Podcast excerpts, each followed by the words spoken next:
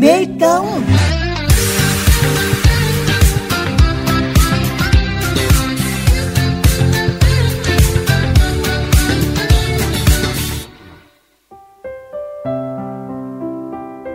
Âm thầm và lặng lẽ Hơn 2 năm qua, chàng sinh viên trẻ Lê Hoài Nhân, 22 tuổi, trường đại học Nam Cần Thơ đã lái hàng trăm cuốc xe chuyển bệnh miễn phí cho bà con nghèo.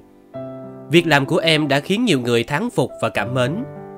Trong số phát sóng kỳ này của chuyên mục Cảm hứng Mekong, Mekong FM mời quý vị cùng lắng nghe bài phóng sự Chuyến xe nghĩa tình của chàng sinh viên y khoa.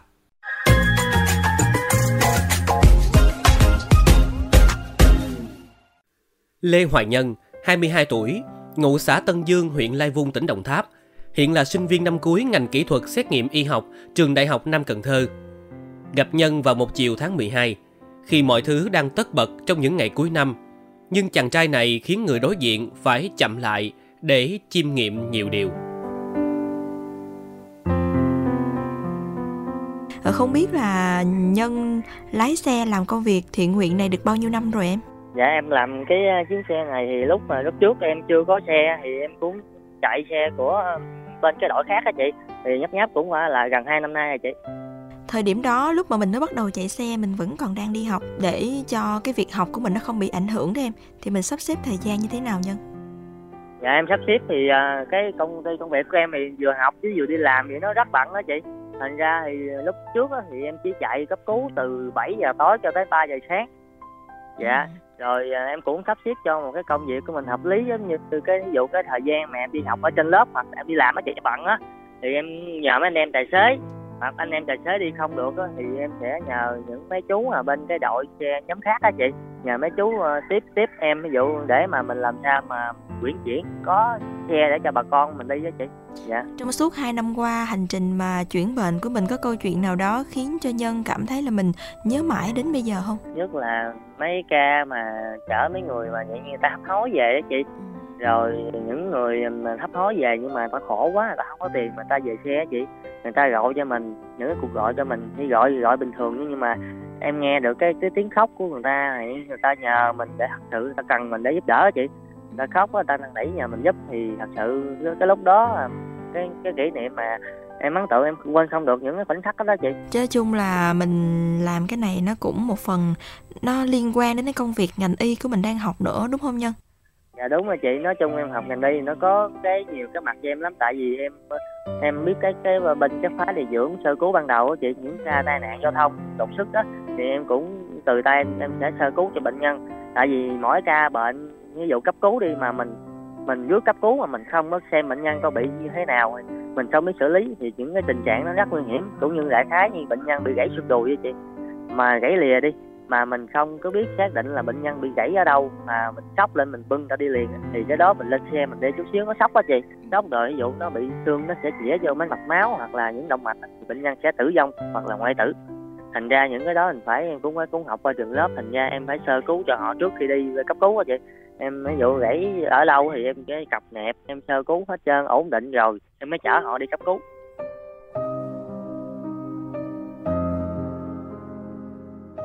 Còn nhớ năm lớp 2, trên đường đi học về, không may Nhân bị tai nạn giao thông nằm bất tỉnh trên đường. Trong lúc này, em được một người lạ đưa đi cấp cứu kịp thời và dần phục hồi sức khỏe sau đó. Cảm kích tấm lòng nhân ái của người từng giúp đỡ mình. Lớn lên, Lê Hoài Nhân mong muốn sẽ góp sức hỗ trợ nhiều hoàn cảnh kém may mắn trong cuộc sống. Nghĩ là làm, Nhân đi học lái xe và ấp ủ sẽ mua được chiếc xe cũ tân trang lại để làm xe cứu thương – chuyển bệnh miễn phí cho người nghèo. Nhưng sức lực có hạn, sau mấy năm vừa học vừa làm, Nhân tích góp được một số tiền nhỏ và đứng ra kêu gọi người thân, bạn bè cùng chung tay. Được gia đình và bạn bè ủng hộ, Hoài Nhân càng có thêm nghị lực, vững tin hơn trên con đường phía trước. Điều kiện kinh tế gia đình không mấy dư giả. Ba của em làm nghề chạy xe ba gác thuê. Tiền công không nhiều, nhưng ông vẫn thường gửi vài trăm ngàn đồng để góp quỹ xăng dầu cho xe chú luôn ủng hộ Nhân vì những điều mà Nhân làm. Ông Lê Thành Tài, cha của Nhân chia sẻ. Hậu phương vững chắc là điều khiến cho em luôn cảm thấy mình may mắn và giàu có. Vừa đi học vừa đi làm, lại lái xe cấp cứu vào buổi tối. nhưng Hoài Nhân phân chia quỹ thời gian rất cụ thể và rõ ràng để không bị chi phối. À, bình thường thì uh, mấy ảnh ảnh thì uh, kiểu như rất là thích à, ngủ nướng đó bình thường rồi đó thì ngủ nướng và từ khi mà chạm chạy trí cấp cứu tới giờ mỗi lần mà điện thoại mà bật điện cái lãnh thay đổi đi liền luôn ba bốn giờ sáng cũng đi. À, cũng như à, nó phát tâm làm từ thiện là cấp đầu thì cô cũng nói thôi con ơi làm vậy thì thấy cực khổ lắm. Nhưng mà nó nó, nó phát tâm nó làm rồi cô chú thì cũng cùng con ủng hộ luôn để giúp cho những người có hoàn cảnh khó khăn á mỗi lần con đi chữa bệnh hay là giúp ai được? Cái gì đó về cô chú mừng lắm, mặc dù bằng đêm bằng hôm cũng vậy nữa nhanh nhanh mở xe đi là nào vậy lo cho con mình vậy đó. Trong về hỏi người ta có sao không này kia rồi người ta khỏe vậy đó ờ, rồi mình mừng. Trên hành trình nhân ái của mình, chàng trai trẻ chứng kiến biết bao câu chuyện thấm đậm nước mắt. Dẫu biết rằng quy luật sanh ly tử biệt không chừa một ai nhưng đằng sau mỗi câu chuyện luôn để lại bài học sâu sắc về tình người. Sau khi đưa người bệnh về đến nhà, nhân nán lại thăm hỏi, chia sẻ cùng với gia đình. Trường hợp nào thật sự khó khăn, nhân sẽ dùng tiền túi để san sẻ. Số tiền 500 ngàn hay 1-2 triệu với thanh niên này có được từ chính công sức lao động của mình. Còn nhớ giữa đêm khuya thanh vắng, trong một lần chở bệnh nhi từ trung tâm thành phố Cần Thơ về nhà chôn cất. Tiếng ếch nhái kêu rền vang ngoài đồng tiếng khóc thúc thích của người thân là điều khiến em không thể quên được. Và sau mỗi lần như vậy, nhân càng quý trọng hơn tình cảm gia đình thiên liêng. Em quan niệm, sống là cho đâu chỉ nhận riêng mình. Để duy trì việc làm ý nghĩa này, ngoài giờ học trên lớp, nhân còn nhận sửa chữa máy tính tại phòng trọ. Số tiền kiếm được, em để dành hỗ trợ cho những trường hợp khó khăn, không có tiền chôn cất thân nhân. Nhân tâm sự, khát khao lớn nhất của em là cứu được nhiều người hạnh phúc vô bờ. Khi trên hành trình ấy nhân có được người bạn đồng hành cùng chí hướng chuyên làm công tác hỗ trợ hô hấp cho các trường hợp ngàn cân treo sợi tóc. Em nguyễn thanh ngân chia sẻ. Có lần hai đứa em đi chuyển bệnh đi về bạc liêu. Cái cũng chờ cũng bệnh nhân rồi về hết rồi.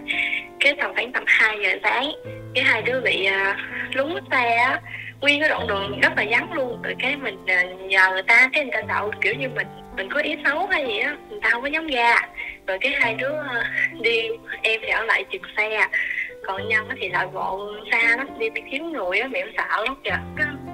Kiểu như ở đó có một mình là nguyên đoạn đường rất là vắng luôn.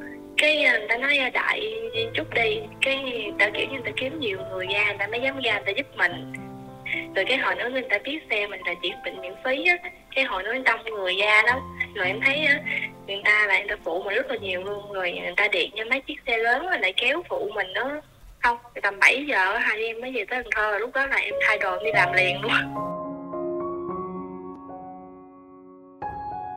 Trong thời gian cả nước chống dịch Covid-19, Nhân cùng chiếc xe của mình đã miệt mài vận chuyển hàng tấn rau củ cùng nhu yếu phẩm chở đến các khu cách ly.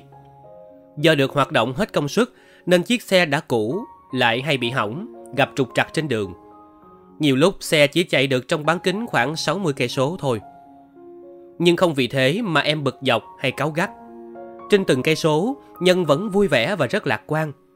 Bằng tấm lòng và nghĩa cử cao đẹp, chàng trai đất sen hồng đã nhiều lần vinh dự nhận được giấy khen bằng khen của địa phương như tình nguyện viên chuyến xe không đồng phục vụ bếp ăn tình thương của trung tâm y tế huyện sự tử tế ở trong tâm mỗi người không cần phải đợi đến lúc mình giàu mới đi giúp người khác câu nói mộc mạc của chàng trai tuổi đôi mươi động lại trong tôi nhiều suy nghĩ và tin rằng trên con đường nhân đang chọn sẽ đầy ắp niềm vui vui vì ngày hôm nay hơn chính mình của ngày hôm qua.